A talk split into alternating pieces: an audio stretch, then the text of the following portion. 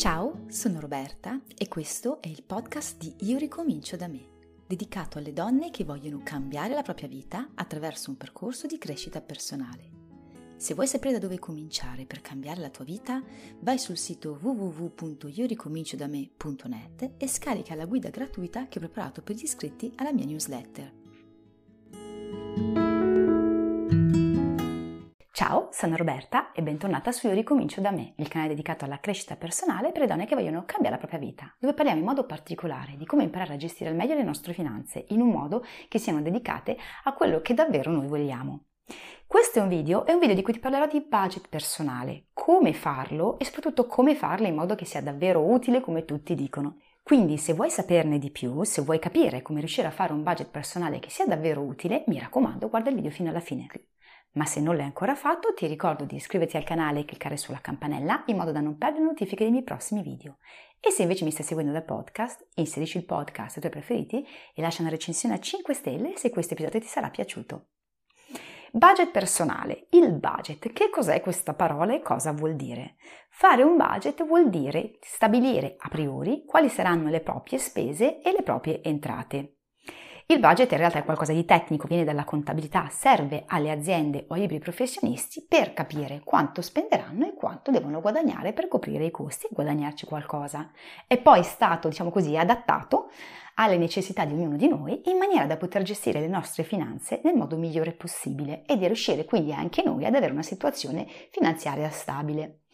Oggi come oggi si parla tantissimo di budget, anch'io nei miei altri video ti ho parlato di imparare a gestire le spese utilizzando per esempio un budget, ma spesso e volentieri quando si parla di budget personale c'è un'idea che è, diciamo così, parziale, nel senso che le persone tendono a pensare che fare il budget personale voglia dire segnare ogni mese spese e entrate e fare questo per tutto l'anno.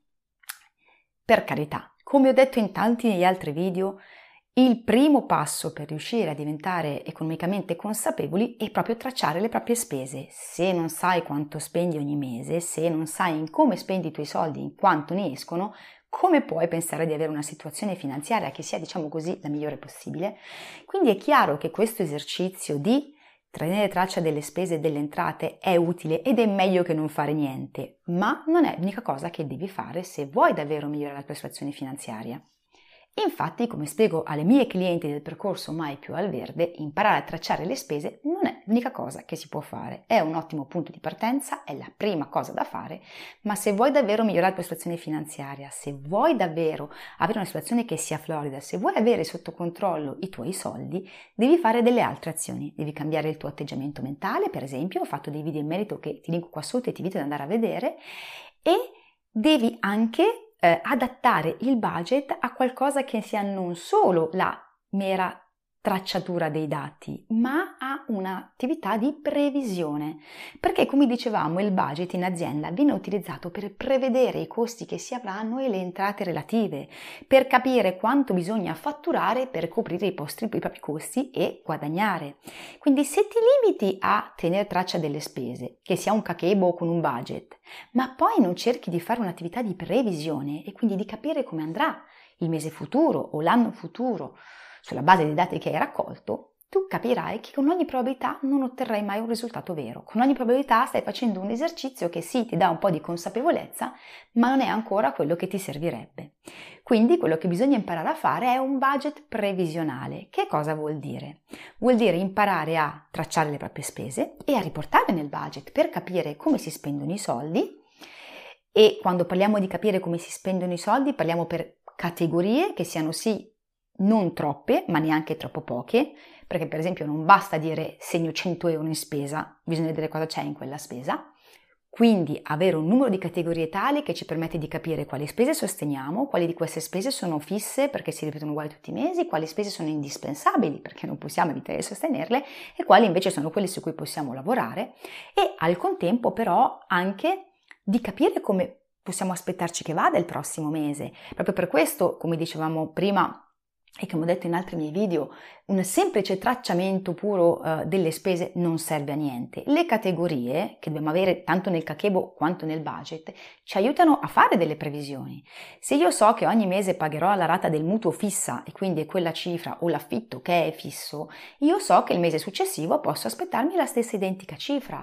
Se io so che tutti i mesi mi arriveranno delle bollette, che però non saranno uguali in importo ogni mese perché magari non ho una tariffa che prevede questa cosa, so che mi devo aspettare quella cifra e posso ragionare su cosa posso aspettarmi come importo sulla base dello storico, quindi quanto ho speso negli altri mesi.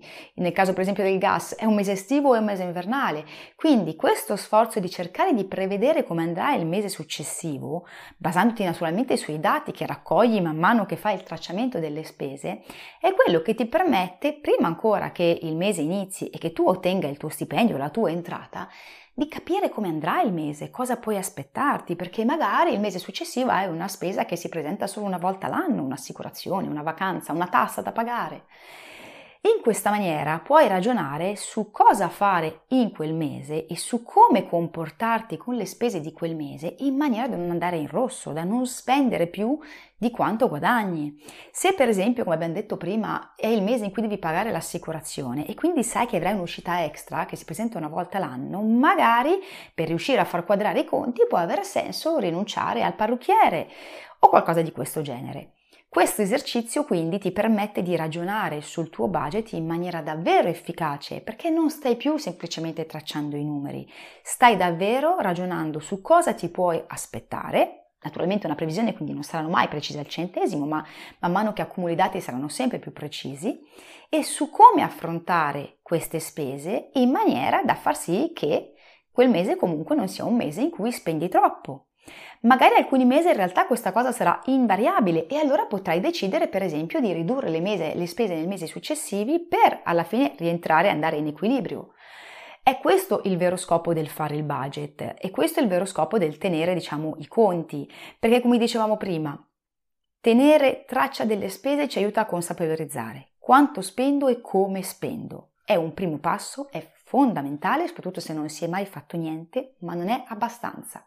Imparare a fare un budget previsionale ti aiuta invece a ragionare in un modo diverso. Cosa posso fare io oggi, su quali spese posso intervenire in maniera da ottenere quel risultato, che può essere non andare in rosso, quindi non spendere più di quello che eh, guadagno, che può essere magari guad- mettere da parte una certa cifra. Naturalmente questo richiede sforzo, perché comunque bisogna tracciare i dati e anche mettersi lì e pensare e ogni tanto controllare, quindi ok, so che i miei dati eh, di solito sono questi, posso aspettarmi più o meno questi altri dati, cosa posso fare per ridurre certe spese, per tagliare certe spese, per posticiparle a un altro momento.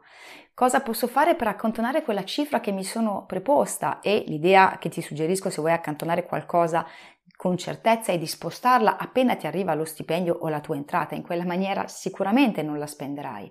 A quel punto puoi fare delle scelte diverse, per esempio puoi decidere di dire ok, mi sono data questo budget e per essere sicura di non sforarlo con delle spese tutto sommato non indispensabili, prendo i contanti che mi servono e uso quelli, o in maniera più, diciamo così, sicura, se non ti piace stare con i contanti, sposto la cifra che ho deciso su una carta prepagata e uso quella in maniera che quando l'ho finita, l'ho finita.